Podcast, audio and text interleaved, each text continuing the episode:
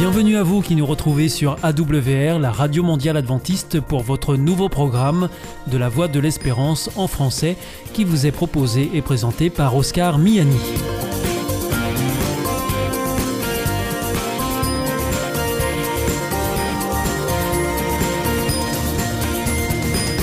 C'est donc parti pour les 30 prochaines minutes ensemble.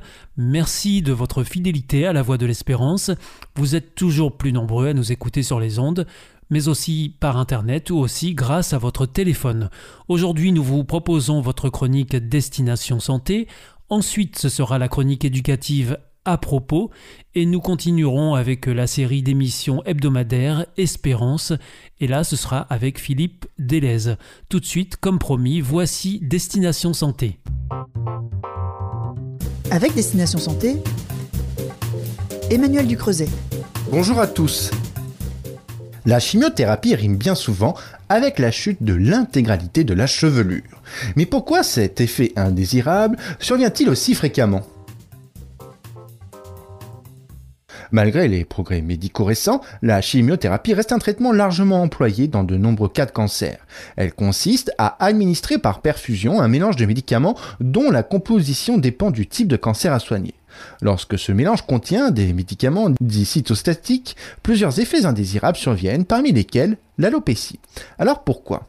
Les cytostatiques attaquent les cellules cancéreuses et inhibent du même coup la prolifération cellulaire nécessaire à la tumeur pour grandir, ce qui fait de ces médicaments des traitements efficaces contre le cancer, mais elles attaquent également sans distinction les autres cellules. Résultat, ce traitement affecte aussi des cellules saines, dont celles à division rapide responsables de la pousse des poils et cheveux dans les follicules pileux. C'est pourquoi ces chimiothérapies ont pour conséquence la chute des cheveux, mais aussi de tous les fanères tels que cils et sourcils et les poils pubiens. Mais tous les patients ne sont pas égaux devant cet effet indésirable. L'importance de l'alopécie dépend de plusieurs éléments, notamment du type de médicament ou de l'association des médicaments employés, de la dose administrée, du nombre de cures de chimiothérapie, de la qualité des cheveux et de l'âge. En tout cas, la perte des cheveux, lorsqu'elle survient, commence en général 15 jours à 3 semaines après la première perfusion. Parfois, la chute est précédée ou accompagnée de douleurs ou de picotements au niveau du cuir chevelu. D'apparition soudaine ou progressive, cette perte de cheveux est toujours temporaire, les cheveux recommencent à pousser environ 6 à 8 semaines après la fin du traitement.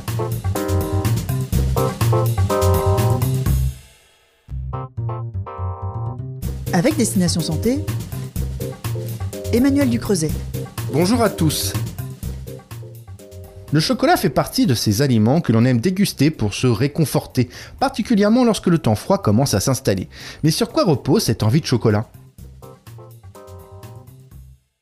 Avec en moyenne 7 kg de chocolat consommés par personne chaque année, les Français se classent dans le top 10 mondial des plus grands amateurs de chocolat. Mais sur le plan nutritionnel, que vaut-il réellement? Composé de pâte de cacao, de beurre de cacao et de sucre, le chocolat contient majoritairement des lipides et des glucides simples. Le chocolat noir à 70% est moins riche en glucides, mais plus riche en lipides. Les chocolats au lait ou blanc sont donc plus sucrés et moins gras.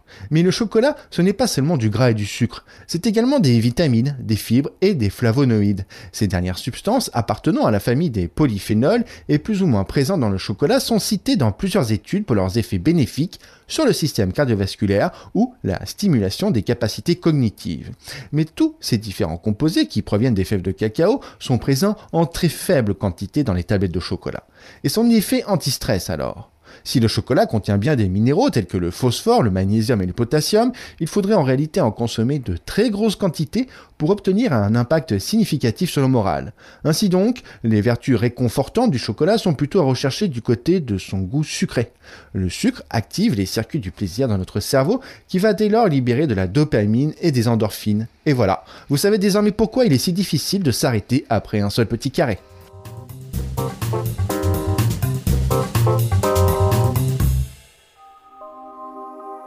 Vous aussi, votre santé vous intéresse? Alors si vous souhaitez en savoir plus, demandez-nous l'ouvrage Santé et bien-être des éditions Vie et Santé. Nous aurons le grand plaisir de vous en adresser un exemplaire gratuitement sur simple demande de votre part à france.awr.org.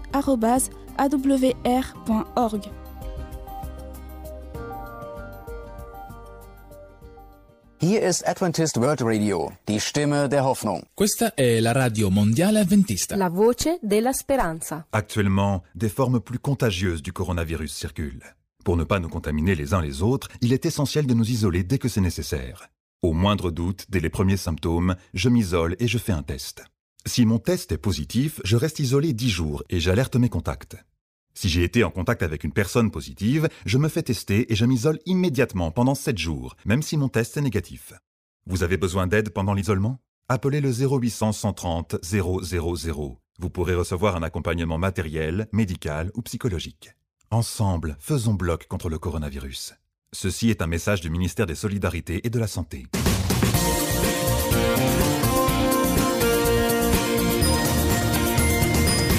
Vous êtes toujours à l'écoute de la Radio Mondiale Adventiste et c'est votre émission La Voix de l'Espérance qui vous est présentée par Oscar Miani et toute l'équipe pour vous accompagner jour après jour. Juste avant, c'était Destination Santé que vous retrouverez sur cette même antenne dès vendredi prochain. Si vous souhaitez avoir notre grille des programmes ou bien si vous voulez vous adresser à nos invités, eh bien c'est très simple, il vous suffit de nous faire savoir depuis notre site internet awr.org ou alors par courrier à IEBC, La Voix de l'Espérance, boîte postale 100 77 193 Damary Lélis, CEDEX. C'est maintenant le moment de poursuivre avec la chronique éducative à propos et nous terminerons avec Philippe Delez pour l'émission Espérance. À propos, pour éduquer moins bête. À propos, saviez-vous que nous sommes tous créatifs, mais chacun à sa manière? Albert Einstein a dit quelque chose de très intéressant sur la créativité spécifique à chacun. Tout le monde est un génie, dit-il, mais si vous jugez un poisson sur sa capacité à grimper un arbre, il passera sa vie à croire qu'il est stupide. Quelle déclaration N'est-ce pas une image très parlante? Eh bien pour la créativité c'est la même chose. Nous le sommes tous, mais chacun à sa façon. Ainsi, on peut être créatif en cuisine, dans le sport, dans la peinture ou en musique. Mais pourquoi pas aussi en informatique ou avec des fleurs? Certains le seront dans la finance et dans la gestion, et on pourrait ainsi continuer sur tous les domaines de la vie. Du coup, le piège à éviter est celui de ne valoriser qu'un seul type de domaine, car souvent, il s'agit de notre propre domaine de prédilection, voire celui dont on rêverait.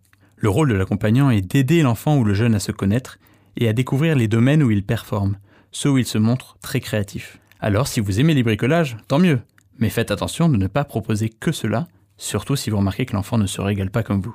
Pour stimuler la créativité des enfants, il est également important d'individualiser les propositions de pratique et d'étaler les offres.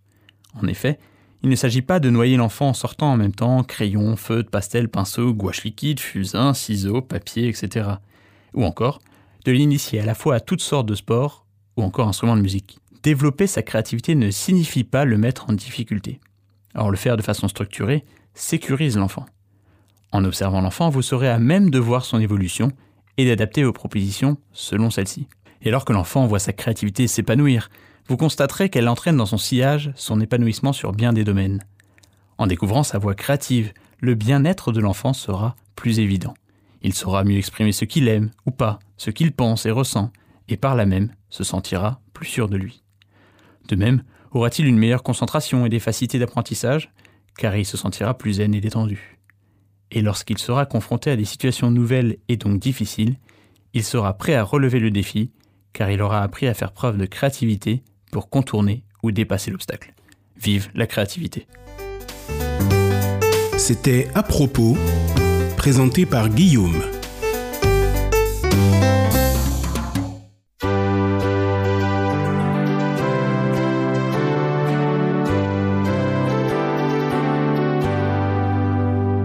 This is Adventist World Radio, the voice of hope.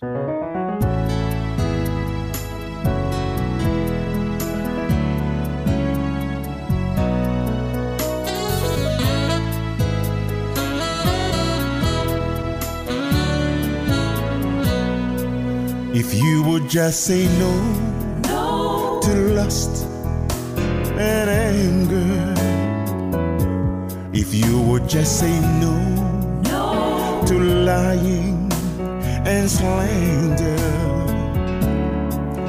if you would just say no, to hate and envy,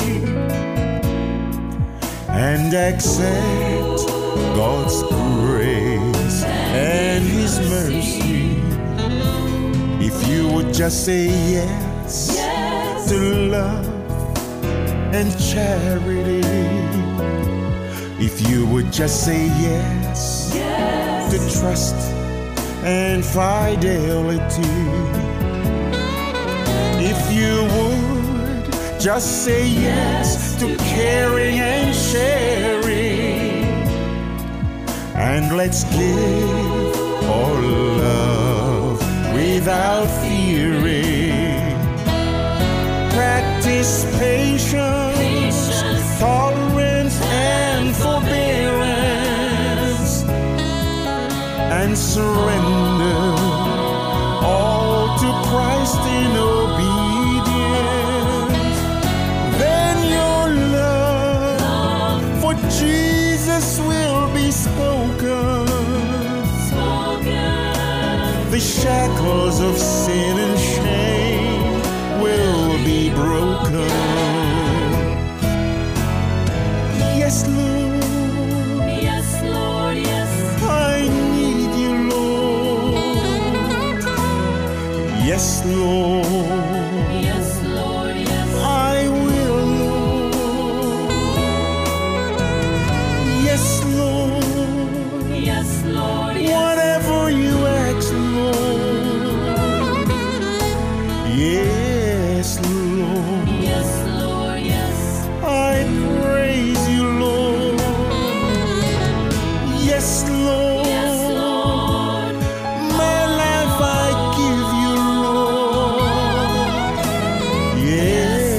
full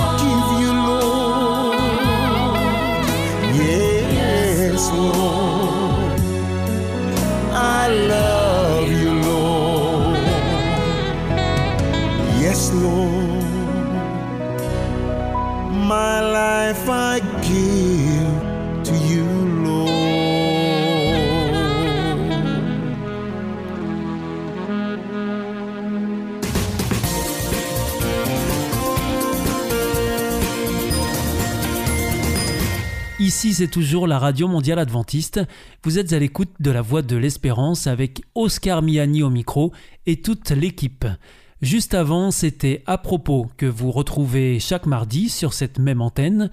À présent, c'est avec Philippe Delez que nous terminerons pour l'émission Espérance.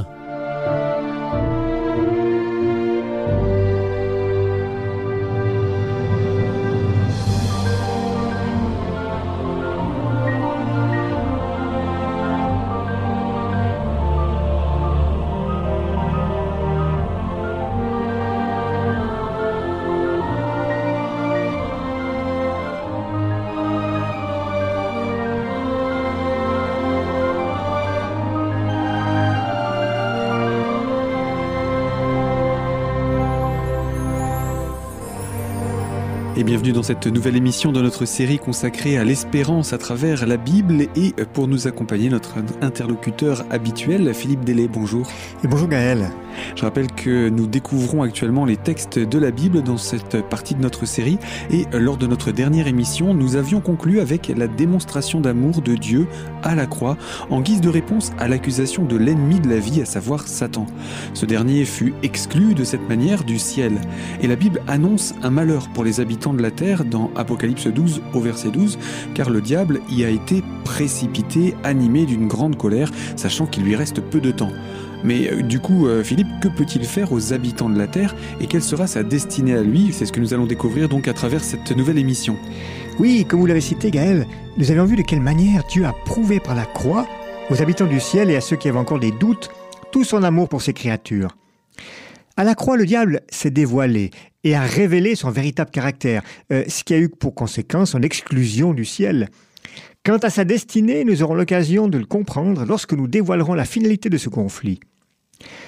Afin de découvrir ce à quoi les habitants de la Terre seront confrontés, je vous invite à poursuivre notre lecture d'Apocalypse chapitre 12 à partir du verset 13. Je vous le lis. Quand le dragon vit qu'il avait été précipité sur la terre, il poursuivit la femme qui avait enfanté l'enfant mâle, et les deux ailes du grand aigle furent données à la femme afin qu'elle s'envolât au désert vers son lieu, où elle est nourrie un temps, des temps, et la moitié d'un temps, loin de la face du serpent. Et de sa bouche le serpent lança de l'eau comme un fleuve derrière la femme, afin de l'entraîner par le fleuve. Et la terre secourut la femme, et la terre ouvrit sa bouche et engloutit le fleuve que le dragon avait lancé de sa bouche. Historiquement, nous nous trouvons donc à l'époque de Jésus, après sa résurrection, où la Bible nous dit qu'il est apparu à plus de 500 frères. Ensuite, devant plusieurs témoins, Jésus est enlevé vers le ciel. Nous avons l'impression que à cette époque, en tout cas, tout allait bien pour les disciples de Jésus. Effectivement, et le livre des Actes des Apôtres nous confirme cette période de développement. Actes chapitre 2 verset 41, je vous lis, Ceux qui acceptèrent sa parole furent baptisés, et en ce jour-là le nombre des disciples s'augmenta d'environ 3000 âmes. Et nous avons également un autre verset qui consolide cette idée. Toujours dans le livre des Actes au chapitre 6 verset 7, il est dit, La parole de Dieu se répandait de plus en plus, le nombre des disciples augmentait beaucoup à Jérusalem, et une grande foule de sacrificateurs obéissait à la foi. Oui, tout allait bien pour cette église émergente, et ceci durant encore trois ans et demi. Rappelez-vous, lors des émissions 35 à 37 traitant de la prophétie des 70 mètres du prophète Daniel, nous avions évoqué cette période. Toutefois, l'enthousiasme des débuts fut rapidement confronté à des épreuves cruelles, et les premiers chrétiens ont commencé à découvrir la colère du diable. Ce fut la lapidation d'Étienne en 34 après Jésus-Christ, suivie de la persécution des chrétiens par les conducteurs religieux zélés, dont Saul de Tarse, qui est devenu l'apôtre Paul, faisait partie. Et tout cela eut pour conséquence la fuite de nombre d'entre eux vers la Syrie, vers la Samarie.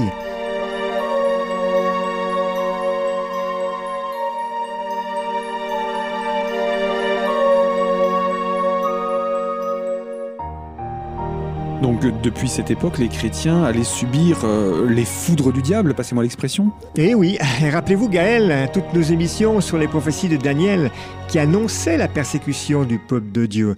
Eh bien à partir de maintenant, le peuple de Dieu allait expérimenter les prophéties. Le dragon en colère allait poursuivre la femme qui avait enfanté l'enfant mâle, c'est-à-dire le peuple de Dieu. Alors historiquement, nous retrouvons les persécutions romaines des 2e et 3e siècles. Ensuite, il eut l'empereur Constantin qui a fait tomber les premiers chrétiens dans le paganisme. Et nous lisons au verset 15 Et de sa bouche le serpent lança de l'eau comme un fleuve derrière la femme, afin de l'entraîner par le fleuve. Vous savez, à partir de la fin du VIe siècle, début du VIIe siècle, l'Église chrétienne universelle a hérité du paganisme, de sa philosophie. En fait, elle a hérité du caractère de l'Empire romain qui s'éteignait. Je constate que, encore une fois, nous sommes en présence de beaucoup de symboles dans ce texte. Oui, beaucoup de symboles, effectivement. Nous avons déjà le mot bouche qui fait écho au texte que nous avions lu lors des émissions 25 et 26 concernant la petite corne dont le prophète Daniel nous parlait. Je vais peut-être vous la rappeler. Je vous cite dans le livre de Daniel au chapitre 7, verset 8. Je considérais les cornes et voici une autre petite corne sortie du milieu d'elle. Elle avait des yeux comme les yeux d'homme et une bouche qui parlait avec arrogance. Nous avions identifié cette petite corne. Il s'agissait de la papauté médiévale. Et cette nouvelle autorité ne supportait pas la contradiction. Alors, Elle utilisa les armées des pouvoirs séculiers pour affermir son autorité. Ces armées représentent l'eau, comme un fleuve que le serpent lança derrière la femme. Écoutez ce que nous dit le prophète Isaïe chapitre 59. Au verset 19, il est dit Quand l'ennemi viendra comme un fleuve, l'Esprit de l'Éternel le mettra en fuite. Et puis nous avons également un autre texte, une autre explication au chapitre 8, verset 7.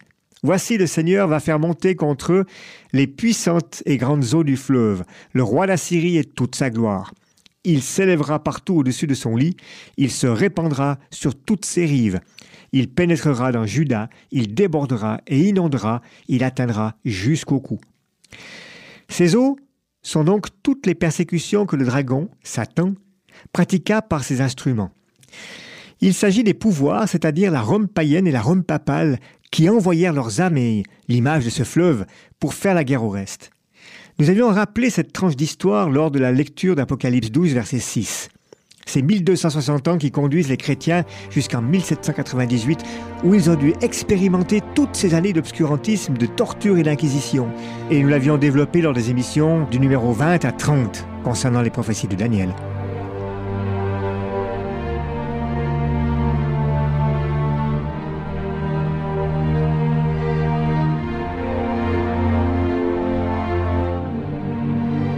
Sans vouloir revenir sur une partie du texte qui dit un temps temps la moitié d'un temps, qu'on a déjà étudié, euh, que signifie euh, cette autre partie du verset 14 Deux ailes du grand aigle furent données à la femme eh bien, nous avons déjà un début de réponse dans le livre de l'Exode, au chapitre 19, verset 4. Je vais vous le lire. Vous avez vu ce que j'ai fait à l'Égypte et comment je vous ai porté sur des ailes d'aigle et amené vers moi. En fait, Dieu ici reprend une image pour décrire de quelle manière il protège son peuple. Dans ce verset, Dieu rappelle comment il a englouti l'armée de Pharaon. Mais dans ce que nous lisons dans Apocalypse, il est question d'événements qui ont eu lieu historiquement durant le premier millénaire après Jésus-Christ. Alors, de quelle manière Dieu a-t-il protégé son peuple? Dans ce contexte, dès que les feux de la persécution ont été allumés, le peuple de Dieu fut obligé de chercher des refuges. Alors il s'était caché. Nous passons tout d'abord aux Vaudois. Et je voudrais vous citer ce passage tiré de L'histoire des Vaudois, édité par le Musée virtuel du protestantisme. Les Vaudois tirent leur nom d'un marchand lyonnais, Valdez ou Valdo, qui, vers 1170, à la suite d'une crise de conscience, décide de vendre ses biens et de consacrer sa vie à la prédication de l'Évangile à ses concitoyens. Il fait traduire le Nouveau Testament dans la langue d'usage, le provençal, afin qu'il soit compris par le peuple. Ces idées se propagent à travers toute l'Europe. Valdo et ses disciples, les pauvres de Lyon, sont condamnés par l'Église comme dissidents, surtout parce que la prédication est assurée par des laïcs, y compris des femmes. Ils sont excommuniés par le pape Lucius III en 1184. Le mouvement vaudois, c'est le nom qui lui sera donné par ses adversaires, réussit à se répandre durant tout le Moyen Âge malgré les persécutions. Au XIIIe siècle, son centre est la Lombardie, autour de Milan. Il s'étend ensuite vers l'Autriche et le sud de l'Allemagne, où les contacts furent intenses avec des disciples de Jean Hus. Des communautés importantes se forment aussi dans les vallées du Piémont. Leur prédicateur nommé Barbe, ça veut dire oncle, expression qui les distancie des pères catholiques, parcourt les chemins de l'Europe pour visiter périodiquement les petits groupes de croyants clandestins. Et puis, vous savez, il y a tous ceux qui se sont réfugiés en Suisse, en Hollande, en Allemagne, en Suède, et finalement, ceux qui ont fui l'Europe pour aller s'installer et fonder les États-Unis d'Amérique. Et de cette manière, tous ces chrétiens persécutés accomplissent le verset 16 d'Apocalypse 12. Et la terre secourut la femme, et la terre ouvrit sa bouche, et engloutit le fleuve que le dragon avait lancé de sa bouche. Et bien tous ces pays représentent la terre qui porte secours au peuple de Dieu. Durant cette longue période, Dieu met sa main protectrice sur son peuple. Celui du verset 17. Et le dragon fut irrité contre la femme, et il s'en alla faire la guerre au reste de sa postérité, à ceux qui gardent les commandements de Dieu et qui ont le témoignage de Jésus. Avec ce verset, nous arrivons au terme de ce chapitre 12, mais également avec le timing au terme de cette émission. Alors Philippe, si vous le voulez bien, nous pourrions commencer à découvrir le chapitre 13 d'Apocalypse dans une prochaine émission? Oui, bien sûr, mais il reste une petite précision à donner sur le dernier verset d'Apocalypse 12. Eh bien, je propose de découvrir ça dans une prochaine émission, et en attendant, un petit mot de conclusion eh bien, on va encore laisser pour une fois la parole à la Bible. Dans le livre d'Apocalypse, chapitre 22, au verset 7, il est écrit ceci. Et voici, je viens bientôt. Heureux celui qui garde les paroles de la prophétie de ce livre. Merci Philippe, à bientôt. À bientôt Gaël, au revoir.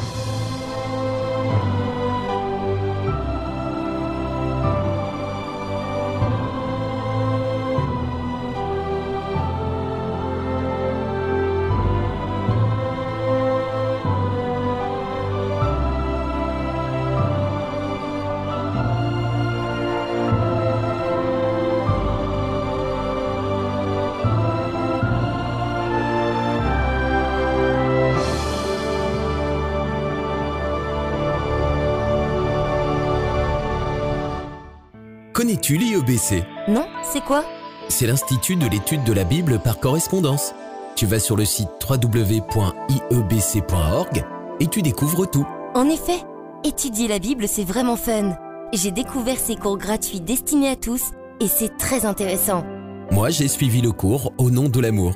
Il me tarde de découvrir les autres cours gratuits sur la Bible sur www.iebc.org.